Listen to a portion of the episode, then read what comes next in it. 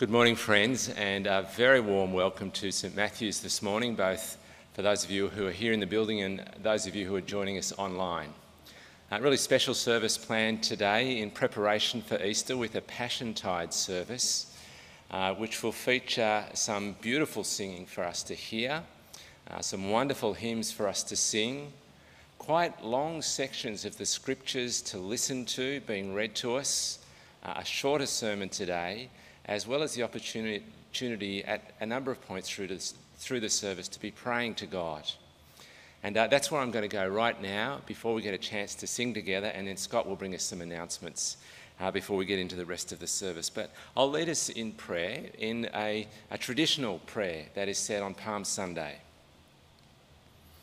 Almighty and ever living God, in your tender love for the human race, you sent your Son, our Saviour, Jesus Christ, to take upon him our nature and to suffer death upon the cross, giving us the example of his great humility. Mercifully grant that we may walk in the way of his suffering and also share in his resurrection. Through Jesus Christ our Lord, who lives and reigns with you in the Holy Spirit, one God forever. Amen. Please be standing and join our musicians in singing our first hymn, There is a Green Hill Far Away.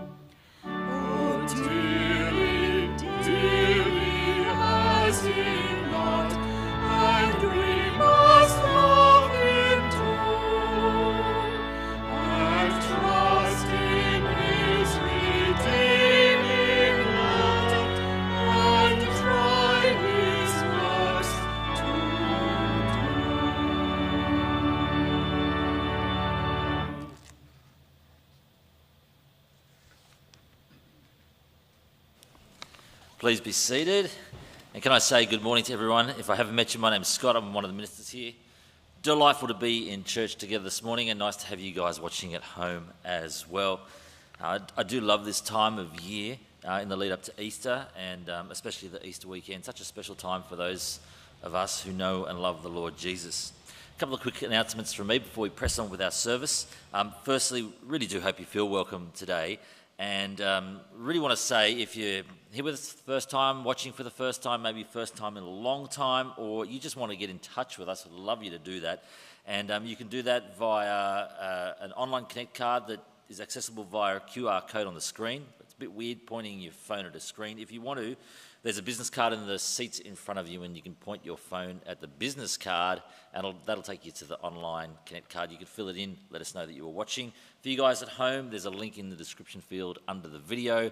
For you guys that are normal human beings, you can actually just talk to another human being as well, like me. and you'd be more than welcome to do that. Uh, and we'd be especially keen for you to do any of that if we can help out in any way. Um, just a reminder for our members that um, you're able to give your offerings at the back. There's the Lord's Treasury box, an ancient piece of furniture, um, or there's an EFTPOS machine, a modern piece of equipment. Well, friends, it really is all about Easter, isn't it, um, this week and leading up to the weekend, and many excellent opportunities, uh, including today, but uh, ahead, to be encouraged by all that the, the Lord Jesus has done for us in his life and death and resurrection, and also opportunities to invite friends and family along to. So, uh, Good Friday this Friday, probably my favourite day of the Christian calendar. 8 o'clock, Holy Communion service. I uh, look forward to seeing you there. There's also a 10 o'clock family service if you want to invite friends and family along to that. And on Easter Sunday, there are four services at the usual times. Um, all the details are on postcards. You would have seen them skulking around. They look like that on the front, like that on the back. Um, there's a whole pile of them at the back if you want to grab them or just sneakily put them in your neighbour's letterboxes. Um, we've got a, it's, it's a more systematic rather than sneaky way of getting these into the mailboxes of people in the Manly area. If you've been with us for any length of time, you'd be familiar with what this is. Uh, it's just a pack of postcards to place in local mailboxes because we want everyone in the Manly area to have an invitation to join us for church over Easter. I think there's 10 of these at the back, so if you want to work off some of those hot cross buns, or Easter eggs, a good opportunity to do that by inviting people of our local area, placing those little um, postcards in people's mailboxes saying, We'd love to see you at Easter. It's such a good time of year. I'm going to hand back over to Andrew.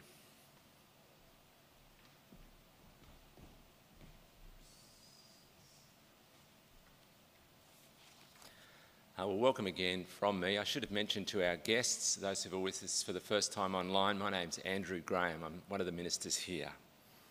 Uh, before we have the first of our Bible readings, which John and Trish will bring to us shortly, we're going to come before the Lord in prayer. Uh, we bring all sorts of concerns with us as we walk in through the doors of church. Uh, news of war around the world, news of people just recovering if that, from floods in our own state, we'll bring our own concerns. So it's wonderful knowing that God is there and He cares. And we have this encouragement from Psalm 62 to bring our concerns before the Lord, to trust in Him. Where Psalm 62 says, Yes, my soul, find rest in God. My hope comes from Him. Truly, He is my rock and my salvation. He is my fortress. I will not be shaken. Trust in him at all times, you people. Pour out your hearts to him, for God is our refuge.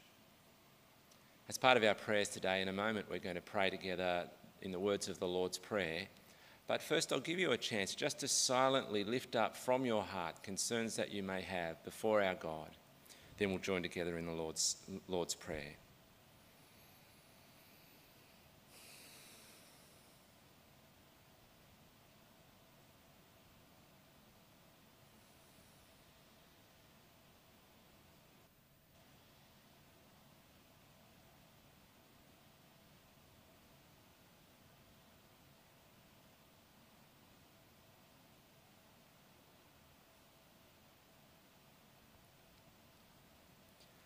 God truly is our rock, our salvation, the refuge in whom we find rest. So let's come before him as our Heavenly Father and pray as Jesus taught his first disciples. Our Father in heaven, hallowed be your name. Your kingdom come, your will be done on earth as in heaven. Give us today our daily bread. Forgive us our sins as we forgive those who sin against us. Lead us not into temptation, but deliver us from evil. For the kingdom, the power, and the glory are yours, now and forever. Amen.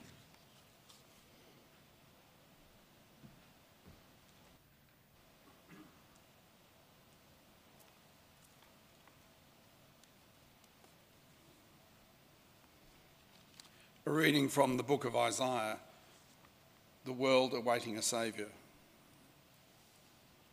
Surely the arm of the Lord is not too short to save, nor his ear too dull to hear.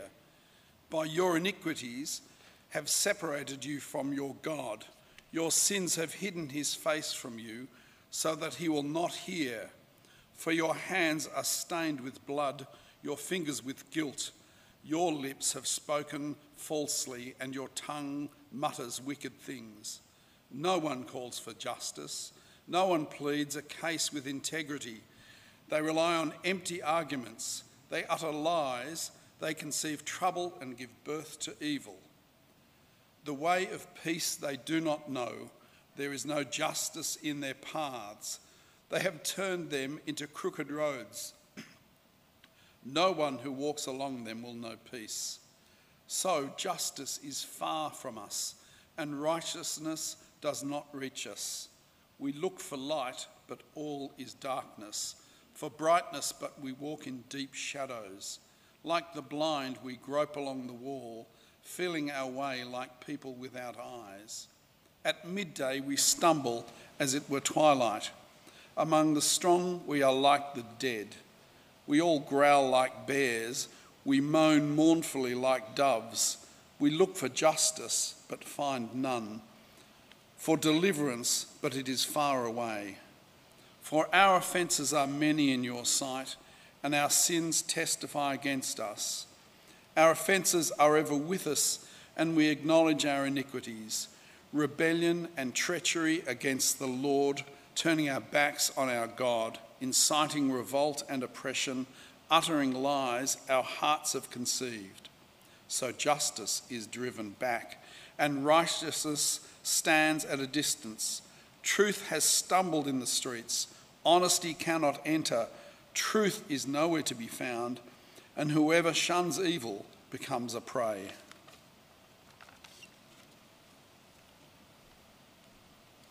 Isaiah 59.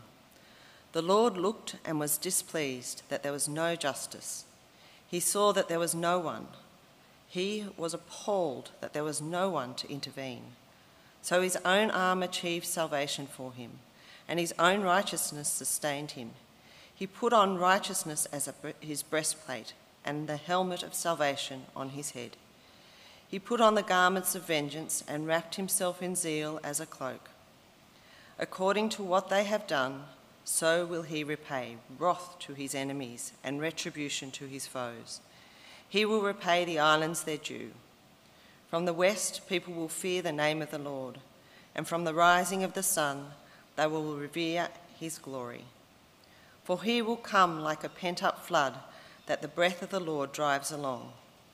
The Redeemer will come to Zion, to those in Jacob who repent of their sins, declares the Lord. As for me, this is my covenant with them, says the Lord. My spirit is on you. You will not depart from you, and my words I have put in your mouth will always be on your lips, on the lips of your children, and on the lips of their descendants, from this time on and forever, says the Lord.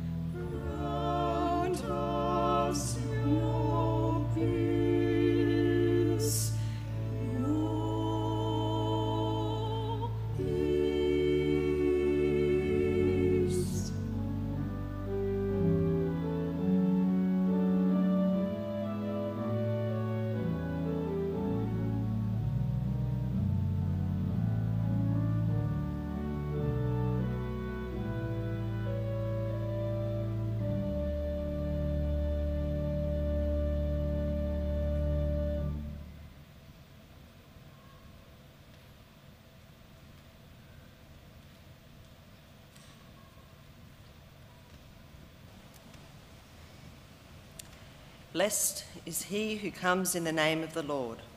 A reading from John 12.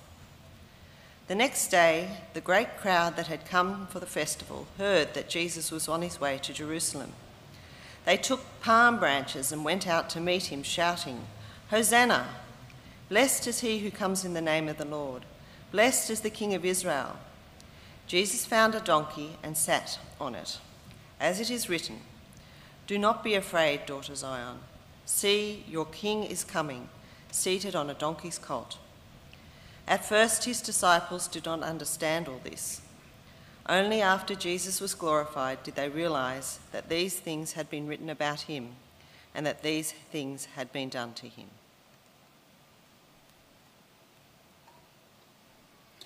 Now there were some Greeks among those who went up to worship at the festival. They went to Philip, who was from Bethsaida in Galilee, with a request. Sir, they said, we would like to see Jesus. Jesus went to Andrew. Andrew and Philip in turn told Jesus. Jesus replied, The hour has come for the Son of Man to be glorified. Very truly, I tell you, unless a kernel of wheat falls to the ground and dies, it remains only a single seed. But if it dies, it produces many seeds. Anyone who loves their life will lose it, while anyone who hates their life in this world will keep it for eternal life. Whoever serves me must follow me, and where I am, my servants will also be. My Father will honour the one that serves me. Now my soul is troubled, and what shall I say? Father, save me from this hour?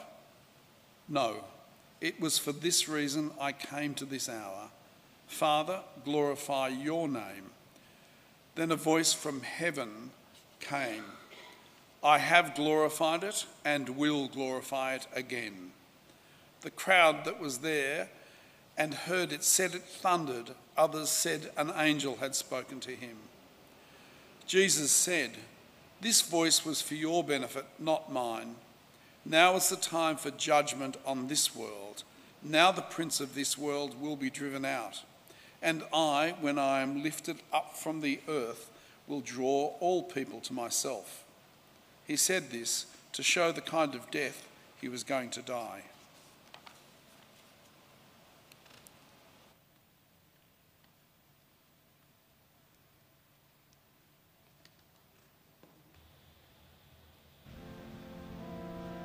And as Moses the serpent in the wilderness, even so must the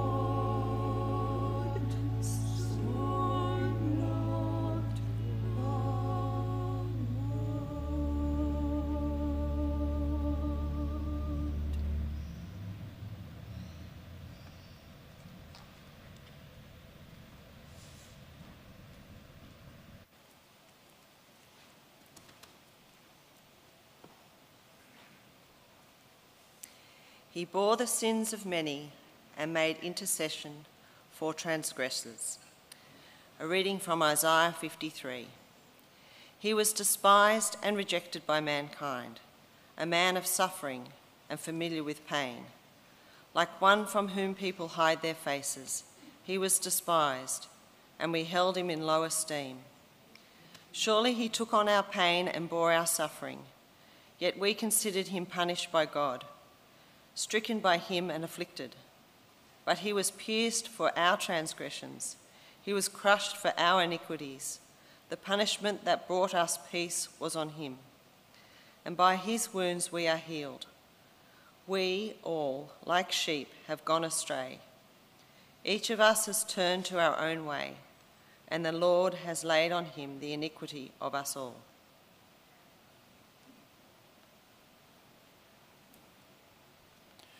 He was oppressed and afflicted, yet he did not open his mouth. He was led like a lamb to the slaughter, and as a sheep before its shearers is silent, so he did not open his mouth. By oppression and judgment he was taken away. Yet who of his generation protested? For he was cut off from the land of the living. For the transgression of my people he was punished. He was assigned a grave with the wicked and with the rich in his death, though he had done no violence, nor was any deceit in his mouth. Yet it was the Lord's will to crush him and cause him to suffer. And though the Lord makes his life an offering for sin, he will see his offspring and prolong his days, and the will of the Lord will prosper in his hand. After he has suffered, he will see the light of life and be satisfied. By his knowledge, my righteous servant will justify many, and he will bear their iniquities. Therefore, I will give him a portion among the great, and he will divide the spoils with the strong, because he poured out his life unto death and was numbered with the transgressors. For he bore the sin of many and made intercession for the transgressors.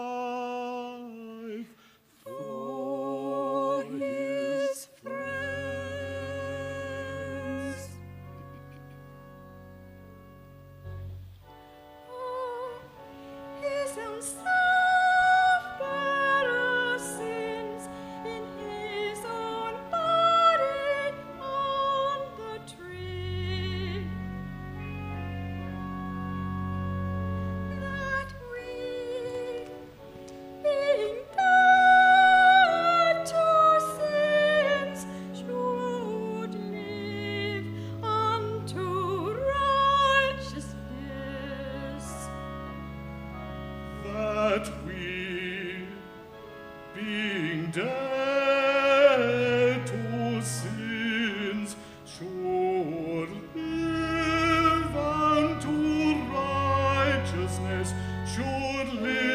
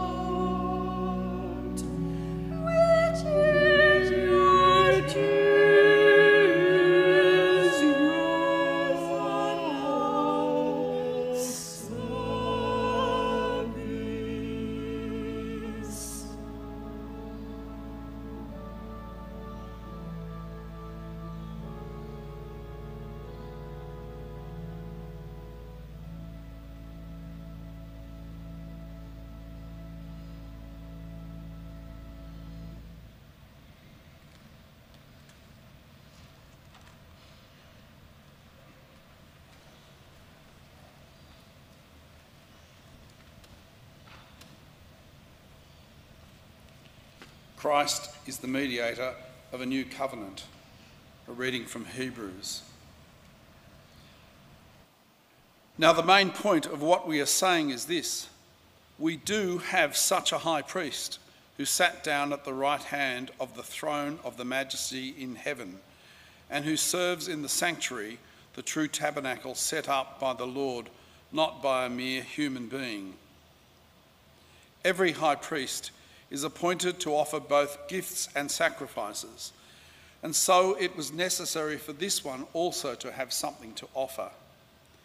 If he were on earth, he would not be a priest, for there are already priests who offer the gifts prescribed by the law. They serve at a sanctuary that is a copy and a shadow of what is in heaven. This is why Moses was warned when he was about to build the tabernacle See to it that you make everything according to the pattern shown to you on the mountain. But in fact, the ministry Jesus has received is as superior to theirs as the covenant of which he is mediator is superior to the old one, since the new covenant is established on better promises. For if there had been nothing wrong with that first covenant, no place would have been sought for another. But God found fault with the people and said, The days are coming, declares the Lord, when I will make a new covenant with the people of Israel and the people of Judah. It will not be like the covenant I made with their ancestors when I took them by the hand to lead them out of Egypt, because they did not remain faithful to my covenant, and I turned away from them, declares the Lord. This is the covenant I will establish with the people of Israel after that time, declares the Lord. I will put my laws in their minds and write them on their hearts. I will be their God, and they will be my people. No longer will they teach their neighbour or say to one another, Know the Lord, because they will all know me, from the least of them to the greatest. For I will forgive their wickedness and will remember their sins no more. By calling this covenant new, he has made the first one obsolete, and what is obsolete and outdated will soon disappear.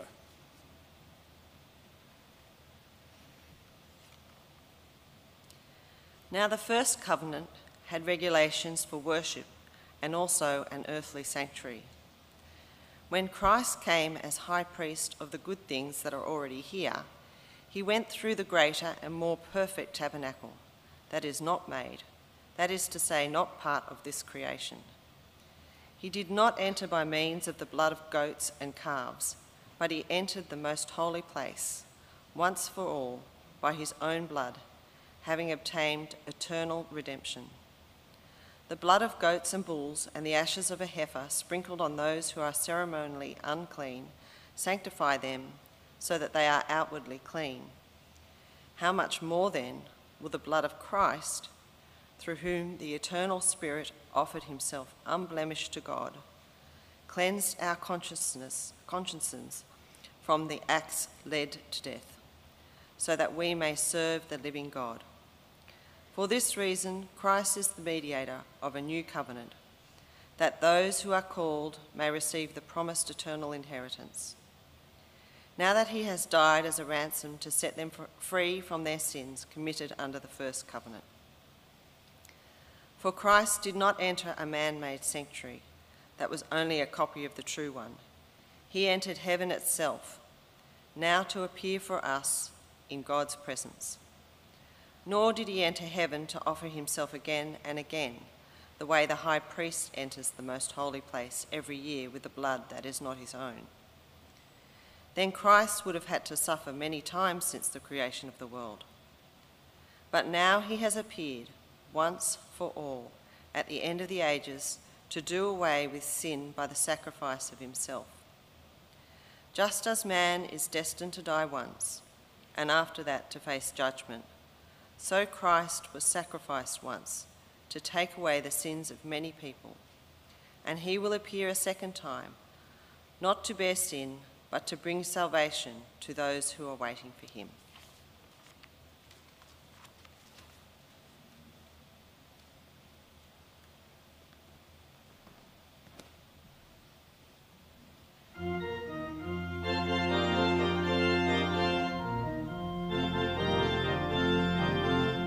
Christ the Lord.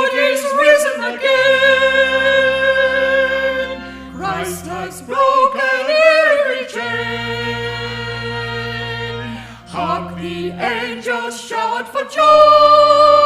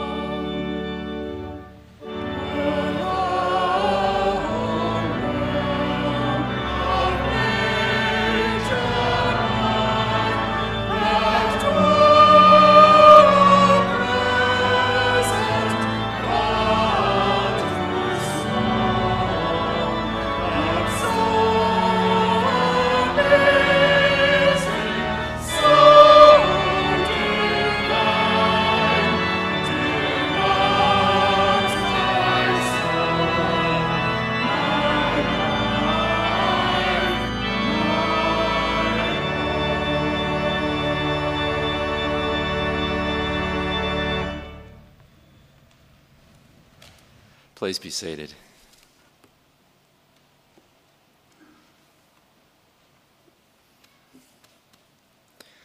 we're told in the scriptures that uh, we don't live by bread alone, but by every word that comes from the mouth of God. Uh, that being the case, we've had quite a feast of God's word this morning, haven't we? Uh, both read and sung. And um, they don't like us making a fuss of them. Uh, but I want to say to Mark and to our singers, to, jo- to John and to Trish, how much we thank God for your ministry to us and for the way you've shared your gifts with us this morning. So thank you so much. And we really ha- have had a feast of God's word this morning as we've heard from ancient, an ancient prophet like Isaiah. Uh, and, and we hear from him uh, things that God showed him, not only about the world of his day, but about the whole future of the world. And we've heard something of the story of Jesus in John's Gospel, uh, as well as hearing the reflection of the writer of Hebrews on the significance of all that took place in the time that Jesus was amongst us on the earth and how he fulfilled so much of what had been promised. Over the next few minutes, what I'd like to do is to draw together some of the things that we've heard this morning by looking at just one sentence that we heard. Uh, it was the very last sentence that Trish read for us from Hebrews chapter 9. It's a long sentence and it has an uncomfortable beginning. It takes us to an uncomfortable place as it reminds us that we in this world live with a great and very dangerous enemy. Now, death is such an awful enemy that we don't even like to think about it. That's where that sentence begins, but the rest of the, sentence shows us why we need not fear our awful enemy. In fact, we can look our awful enemy straight in the face without fear because of all that Jesus has done on our behalf. So let's have a look at this last sentence of Hebrews chapter 9, uh, beginning at verse 27, the first part of the sentence. How good would it be to be able to face your worst enemy without fear? Knowing that there's someone that you can trust to overcome that fear and that enemy. Verse 27 says that Hebrews 9, verse 27 says that every person is destined to die once and after that to face judgment. In the middle of my 20s, one of my uncles died in terrible circumstances. I won't describe what took place. He was alone, and it was awful. So, can you imagine the way that I dreaded the funeral? But it wasn't just because his had been such a dreadful shock to us. It was because the church we were going to was one that I'd been to before for the funeral of another relative. And I think it might have been my first funeral. I was a teenager. And I, I don't remember much about that day except that it was so dreadfully sad and so dreadfully empty. And so I went with very low expectations to the church for my uncle's funeral. We found out fairly soon after we got there that the minister taking the funeral didn't know my uncle. But this is what he said I didn't know this man. You are the people who knew him, and it would be presumptuous of me to try and speak to you about him. My duty today is to remind you of the nature of life and death, of resurrection and of judgment, of salvation and eternal life. He said at one point, It may well be that this man's last service to you is to give you an opportunity to consider your own life and death and the hope you can find, the reason for hope you can find in the death and resurrection of Jesus. And I left that service full of hope and thanksgiving to God for all that He's done for us in the Lord Jesus. But it does mean facing up to the reality that one day each of us, one, one day each of us will come to the end of our lives here. One of the certainties of life is that life will end in death. Uh, good diet, uh, lots of exercise, the right kind of medical treatment may stave off that day, but it is one of the few certainties of life that our days on earth will come to an end. But verse 27 says more than that. Not only is it the case that every person is destined to die once, but after that we will face judgment. And on that day we will face up before our judge, before our creator, before the one who has made us, lovingly made us, who has made us in his image, who has made us capable of great good and given us beautiful things to enjoy. We'll face up to him in the knowledge that perversely we have not always followed his ways. Perversely, we haven't always thanked him for the good things that he's given us or honour him in the way that he deserves. Isaiah saw it clearly way back in his day, 700 years before Jesus came. We heard that he said, We all like sheep have gone astray. Each of us has turned to our own way. So we have a heavenly shepherd, but we choose to wander off, sometimes to stomp off away from him. We want to be able to enjoy the good things he, he's given to us, but so often we prefer to enjoy them in the way that suits us, and we walk away from his way. Now, I, I turned to God many years ago. It was my first year out of school, and I've been devoted to following Jesus ever since then. But I still see coming from within me a rebellious side to who I am. It wells up deep from within my heart. I just want to do some things my own way. And that's the crux of the problem that we face after we die and we come to judgment. By ourselves, we, we, cannot, we cannot overcome the righteous anger of God against us, his indignation against us. Verse 27 of Hebrews 9 says, Every person is destined to die once and after that to face judgment. Aren't you glad that there's a verse 28? Because it goes on to tell us this. Just as people are destined to die once and after that to face judgment, so Christ was sacrificed once to take away the sins of many people. I've um, brought along for you this morning uh, my devotional journal. I started this one back in September last year. And uh, this book would actually have some of my best thoughts from the last six months as I've been reflecting on God's Word and preparing to pray to Him Imagine, though, that if instead of having my best thoughts, uh, this book actually had a record of my worst thoughts in the last six months. Imagine if not just my thoughts, but my actions, things that I've done which I can't undo, things that I've said which I can't unsay, or things that I have not done that I should have done, things that I should have said that I haven't said. See, at times I've, I've been like a stupid sheep. And, and a book like this would have the record of all of them. Imagine if it was the record of my whole life. I, I wouldn't be able to carry a book like that in front of you.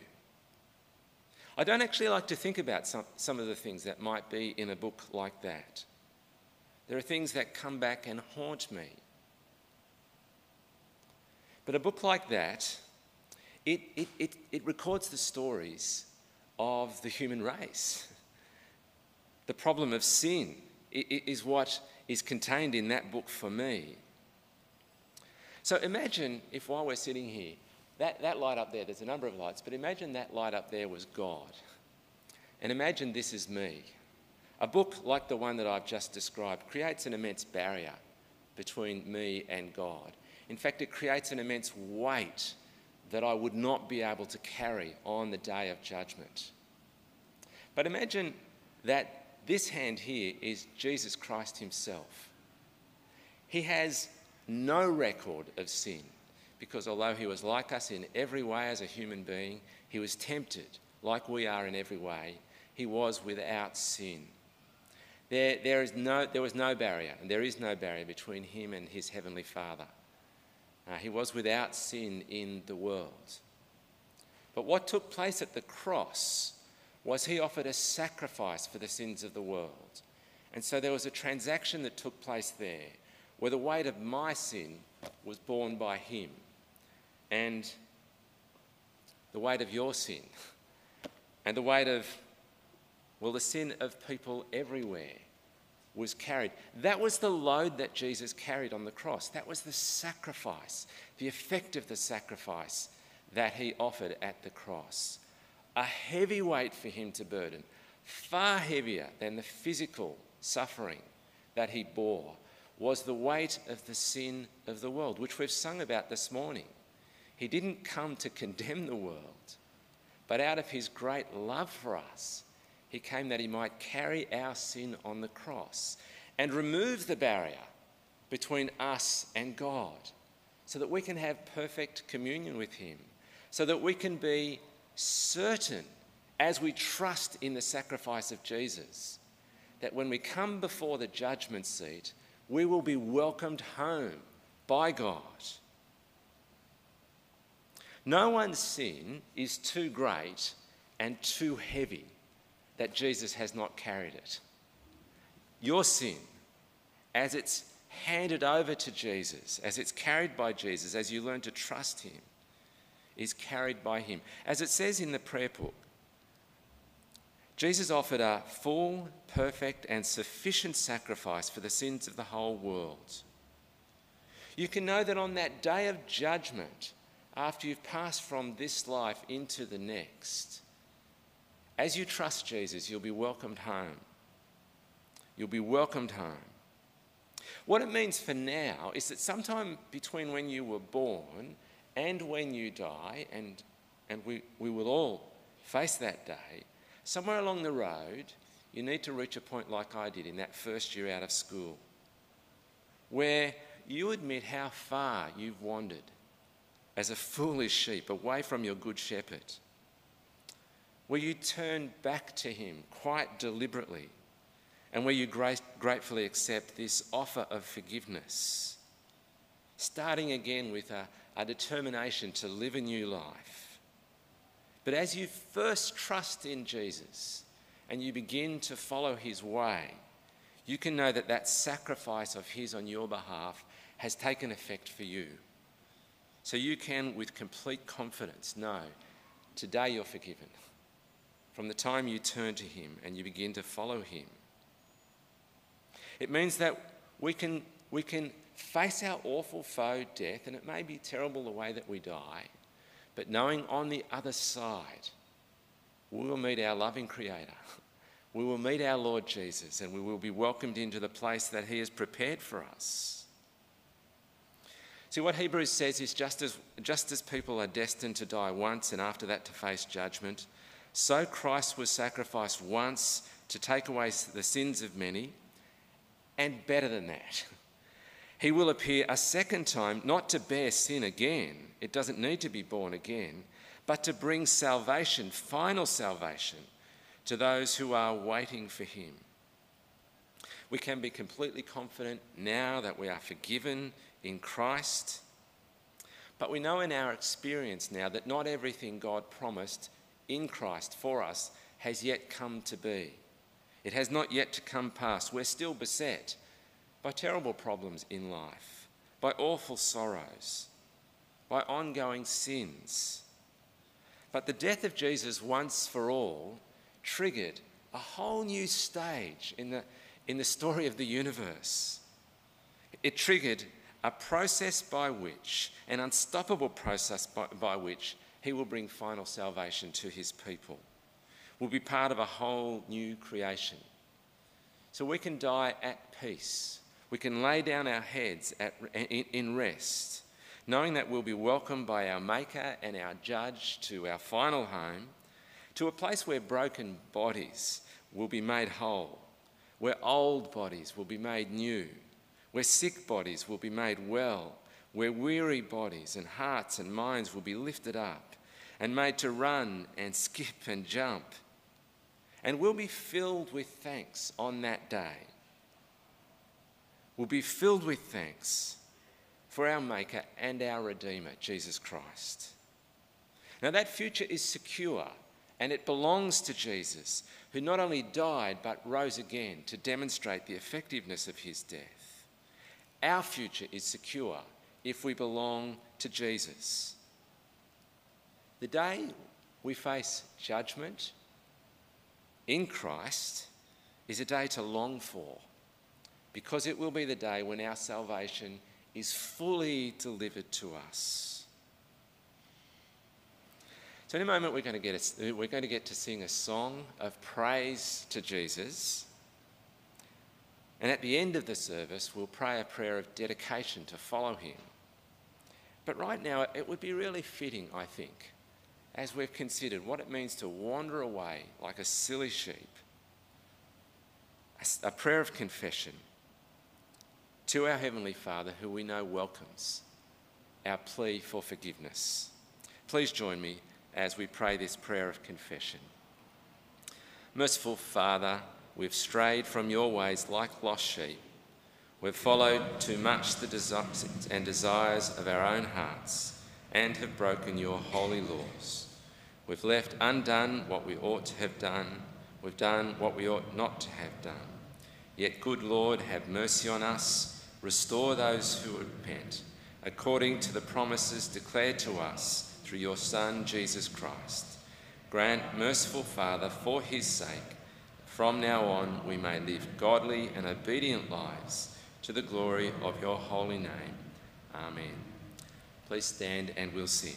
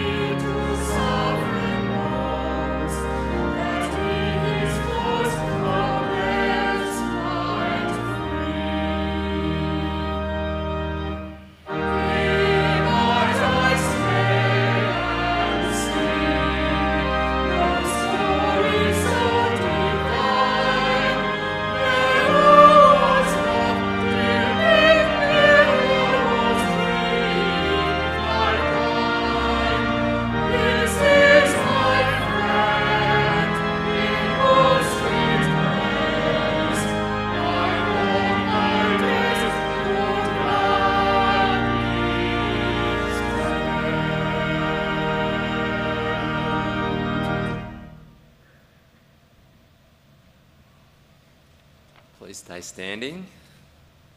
Just a reminder uh, about Easter times next week. Grab a postcard if um, you need the details or if you'd like to share that with someone. It'd be wonderful to have this place full uh, over the Easter weekend. And also a warm invitation, uh, especially those who, who, who are guests, to join us for morning tea across the courtyard and in our function room.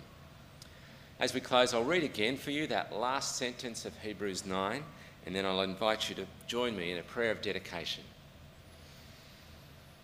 Just as people are destined to die once, and after that to face judgment, so Christ was sacrificed once to take away the sins of many.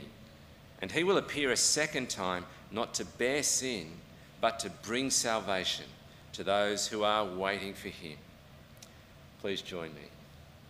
Heavenly Father, with gratitude for all your mercies, we offer ourselves to you as a living sacrifice through Jesus Christ our Lord. Send us out in the power of your Spirit to live and work to your praise and glory. Amen. Also,